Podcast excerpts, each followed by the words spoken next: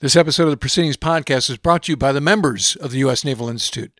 Our members write, debate, and discuss key issues that ultimately strengthen the Navy, Marine Corps, and Coast Guard. Benefits include a subscription to our award winning Proceedings magazine, discounts to over a thousand titles from books published by the Naval Institute Press, and graphic novels from Dead Reckoning, a discounted subscription to Naval History magazine, special invitations to conferences and events, and access to 146 years of archival information such as historic photos, oral histories, and so much more. For more, go to usni.org/join.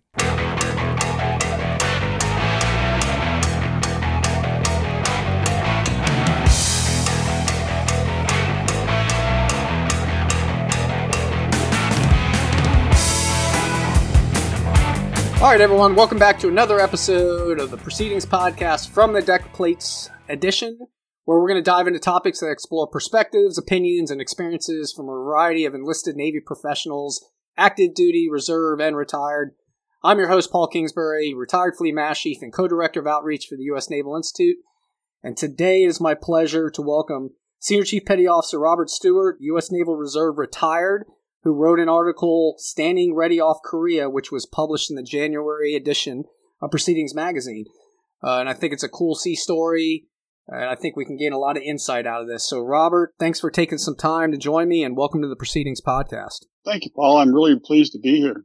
All right, so obviously we have a small bio here that was at the end of the article. You retired in 1997 after 21 years, and it looks like you were a fire control technician. Uh, you had some time assigned to fighter squadrons. That was the time when this article was written. But uh, tell us a little bit more about yourself and what you've been doing since retirement. Well, since retirement, uh, I've been working as an electrical engineer in a lot of different spaces, uh, including right now with uh, large electric motors. And it's actually very engaging and I enjoy it. It's uh, very much like being an electrician's mate aboard ship, only I don't have to go aboard ship anymore. Yeah, that was my rating, nuclear electrician. So, all right, so let's get uh, into the discussion. We got a lot to talk about here. So, I always like to ask authors, what prompted you to write this piece? Uh, have you been writing all along, or was there something that kind of prompted you to submit an article for Proceedings Magazine on this topic?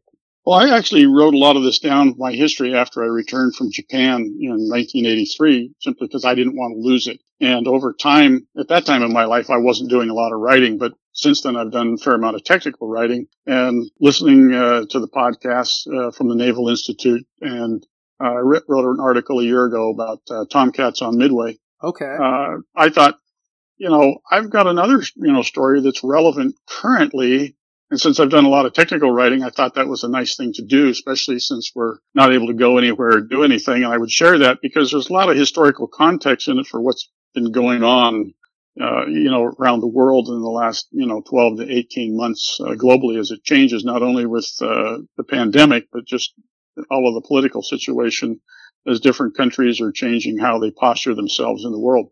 So for this one, we were in Sasebo in December and it was really cold, but we'd spent days offloading all of our ordnance, which most of us had never seen done before. Uh, the crew was fairly young, at least in the division where I worked in AIMD. And here the ordnance groups were just busy getting everything off the ship. We pull into port, they're getting it off the ship. We're coming back from the fourth day of Liberty. It's like, you know, 28 degrees Fahrenheit outside. Uh, there's nowhere to go and nothing to do.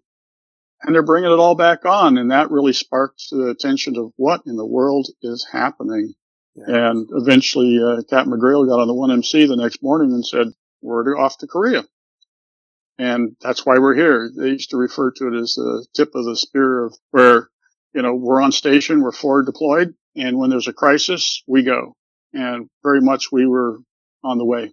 And so we reloaded weapons for two days on the way back to Korea. So we just been over there prior to that. And what was the general tone? Because I was in something similar uh, right before the Persian Gulf War, the first one broke out. So, like you said, that you know, there's certain things that happen on a ship or when you're coming up and down pier that definitely get your attention. So, what was the general reaction of the crew or your peers uh, when this was happening? The first reaction is like, "Oh, this can't be real. This can't be happening."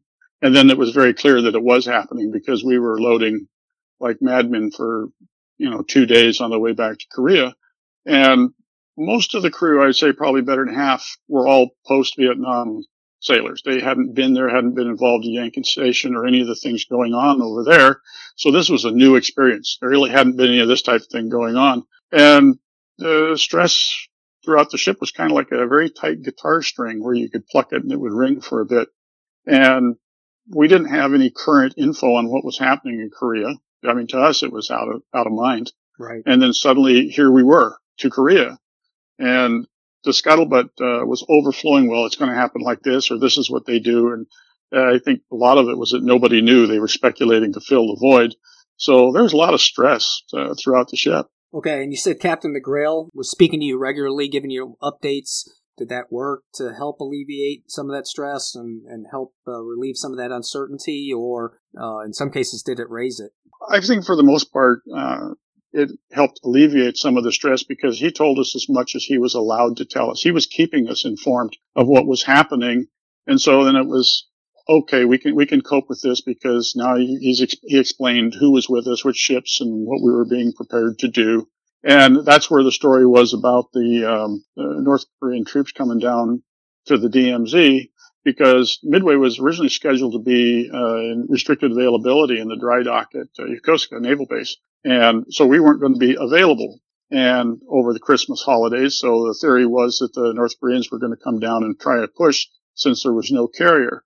Well, we pulled out of Sasebo and externally you'd think we'd have headed back to uh, Yokosuka like we were supposed to do.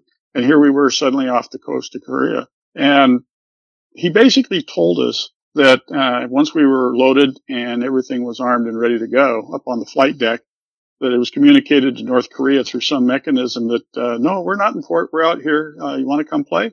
So then we went into like a 36 hour waiting period to see what they were going to do, and that was probably the longest 36 hours of our life because we didn't know what they were going to do. Yeah, so I think it gets the importance of you know in situations like these you often hear leaders giving advice to connect their people and their teams to the why. So it sounds like you guys had a connection to why things were the way they were. And from there, it just happened to be if and when was going to happen. Is that a good way to summarize it? That's a great way to summarize it because we knew why we were out of port. A lot of our holiday plans, we chose to cancel them because we expected to be over there for, you know, three to four weeks and would have been right through Christmas. But we knew what was the point of taking us there and the objective. And it turned out that some years later, I ended up meeting a former Air Force pilot who had been on the reconnaissance side of determining that all the forces from North Korea were actually physically there. He'd never heard my side of the story and I'd never heard his.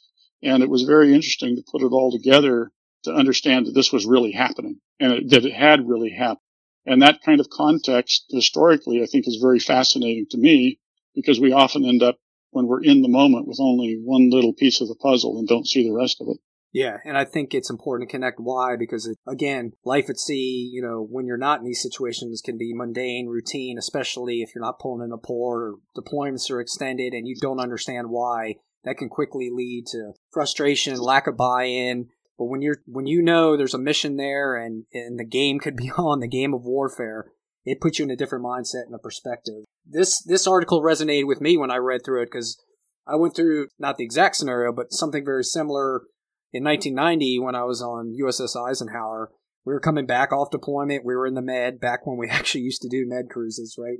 And we were in port. I forget which one it was, but I remember the captain coming on on the 1MC. You know, he teed us off and let us know, hey, I, in no uncertain terms, we had to go take station. And I remember him saying, Saddam Hussein in Iraq, the situation there has become unbearable. We're going to go take station in the Red Sea. And that was kind of a big wake up moment for me as a young sailor, as a second class petty officer. So we went a head flank across the Med, got through the Suez Canal. That was kind of cool. And remember back then we weren't, we didn't have a routine presence coming from the Med into the Persian Gulf or the Red Sea.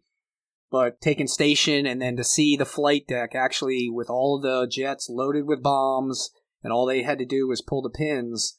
That was a grow up moment for me as a sailor. So was this similar to you? Very much so, because none of us had really experienced that. The only time we'd seen that type of thing happen is when we had to do our qualifications and had 24 hours to put 500 pound bombs on target yeah. by the air wing. And I mean, that was an exercise and all of the, the purpose of it we understood. But in that aspect, it was real only for the purpose of the training. And then now we were in a position where that training was exactly relevant to the situation we were in.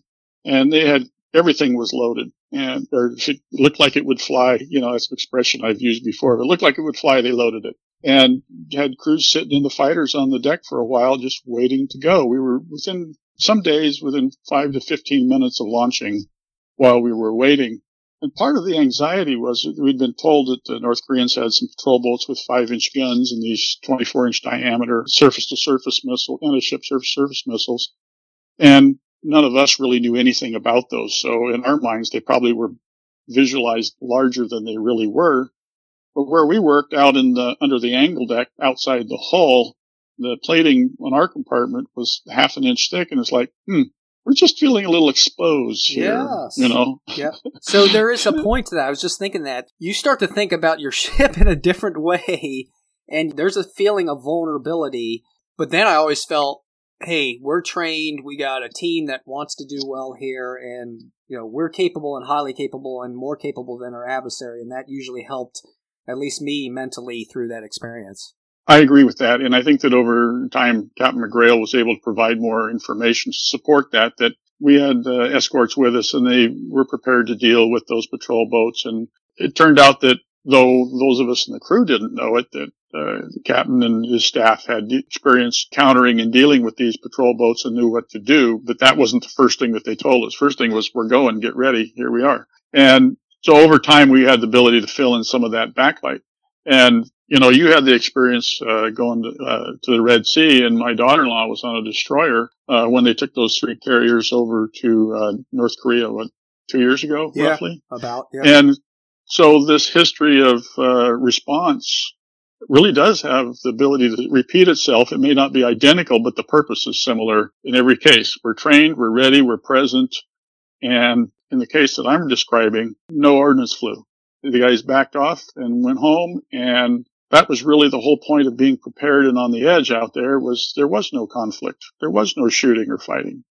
And uh, we really, in that way, came off of it relieved, but also feeling like we'd really done our job. That's why we were here we didn't have to go drop a bomb or fire a missile. Yeah, absolutely. And I wrote down just a note common experience of sailors at sea, right? So I think it's at some point, I don't know what percentage of sailors get to that point to where we train, like I said, it's routine, it's deployment, and then there's a situation where you're on station and a reality kicks in that, man, this is real. This is naval war fighting, and we're here to do a mission that could have pretty s- severe consequences. So, uh, again, I appreciate you writing that. Yeah. And I like the fact that it's told as a sea story as you know, as a you know retired senior chief, we often rely on using sea stories to help teach lessons and connect sailors to our heritage and history.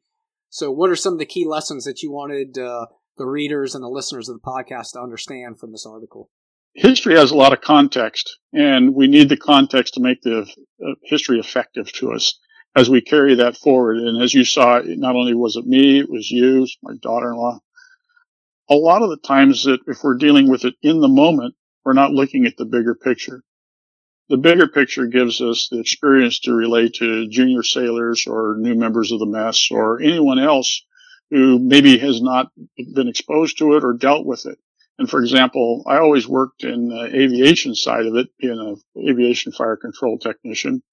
I really didn't have any understanding to the same degree of what the inner workings make the ship go but the story is still relevant because they got us there. Yeah. And so those are the things that are important to me when I relate the story to someone is that, you know, understand why we're here and what we're doing. And it's, the training is important because when you need it, you can't go back and redo it. Yeah, and another one you wrote, you said a lesson you took away was that Kim Jong Il apparently had great respect for aircraft carriers and their ability to be anywhere at any time. So this is that again, that deck plate sailor, you know, doing the work day to day, but able to now understand the mission of his ship and the broader Navy and how it can have strategic implications for the country.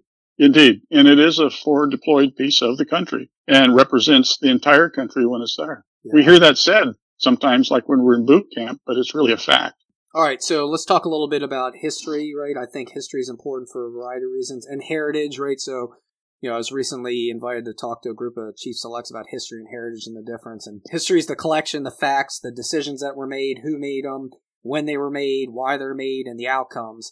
But the heritage ends up being something different. I think the heritage is it's all the stuff you bring forward across generations, regardless of the facts. And that was that why I want to make a point. Like, I think the big thing here for a younger sailor reading this, or even a, a chief today, is that common experience of sailors at sea. That's a part of our heritage that we all go to sea and we fight and we have these experiences being on the pointy end.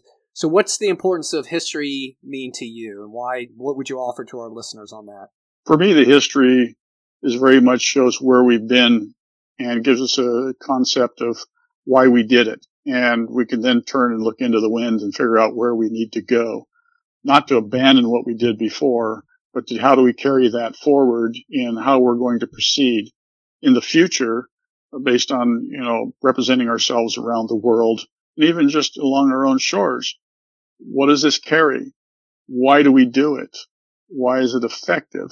And to these junior sailors and new chiefs in the mess, for example, you know, what is your role in it? And that's often one of the bigger pieces that until they have their moment, they don't fully understand unless it can be related to them. And I think that's where the history aspect of it is really important, you know, and communicated in a style like this. I think it does a bunch of stuff for us. I think it helps, like you mentioned, it puts decision making in context, right? So I found, you know, as a fleet master chief, there'd be some policies that had been around for a while and we'd be mulling them over, going, okay, is this something that needs to be changed?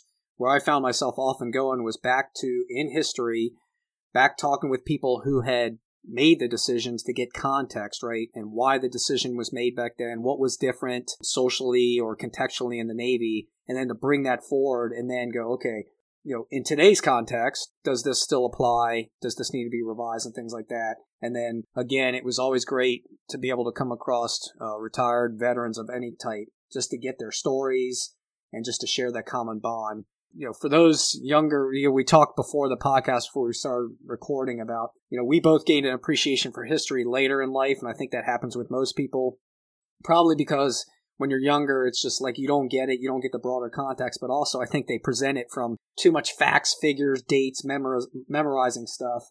I think the big thing you got to take out of it is the significance of an event in history. So, to you in your article, what was the significance in your either personal life or for the country, you think, in the standing ready off Korea scenario? I didn't necessarily recognize it at the time, though I did after I returned from Japan on that tour, was that, you know, in the end, I mentioned the comment that people said, well, what's the whole point of having the Navy? And I would tell them the story and realized, you know, there's half a million young men and women in all the services around the world and in the U.S that are ready to respond to an event when it's necessary. And that was something that really came to me and rung like a bell because we can say, well, we need this asset here, that asset there. But in the whole, we had what we needed when we needed it. So I would tell the folks just go home, go to bed and sleep comfortably at night because there's people looking out for you. And that's not a perspective that I had when I went overseas. I was still more focused on here's my job, here's what I'm going to do. And I would not claim that I really understood my place in that overall context. But after this event, I really started to appreciate it a great deal more is that, yeah, I was, I was part of that. Now I was one of, you know, 5,800 men on the ship, but still I did my part and I was part of it. And that was something that I've always carried with me is because people often say, well, I'm not doing anything or this is unimportant when we don't have uh, you know billets on ships for unimportant jobs. All right, let's uh, let's shift gears here a little bit. I'm going to assume I know you do. I know you're a member of Naval Institute. You've been writing, listening to the po- proceedings podcast. So I'm going to assume you keep informed of current events, what's going on in the Navy and larger with the country, Department of Defense, you know, international affairs. So what crosses your mind these days regarding the Navy and readiness? Um, or, you know, do you ever find yourself comparing and contrasting the time you served with today, what you know, what's good, what what do you like, what don't you like? You know, I think it's important to get that perspective. For me, I see a lot of corollary between the story I related to the situation with uh, the buildup in China and Taiwan just being across that 28 mile strait or whatever it is. And I think that from what I'm reading, a lot of people are of the opinion it's not a case of if China invades Taiwan, it's when. So this story here kind of resonates in that context as well, because the question will be, something happens, how will we be prepared to respond and who will be there to respond?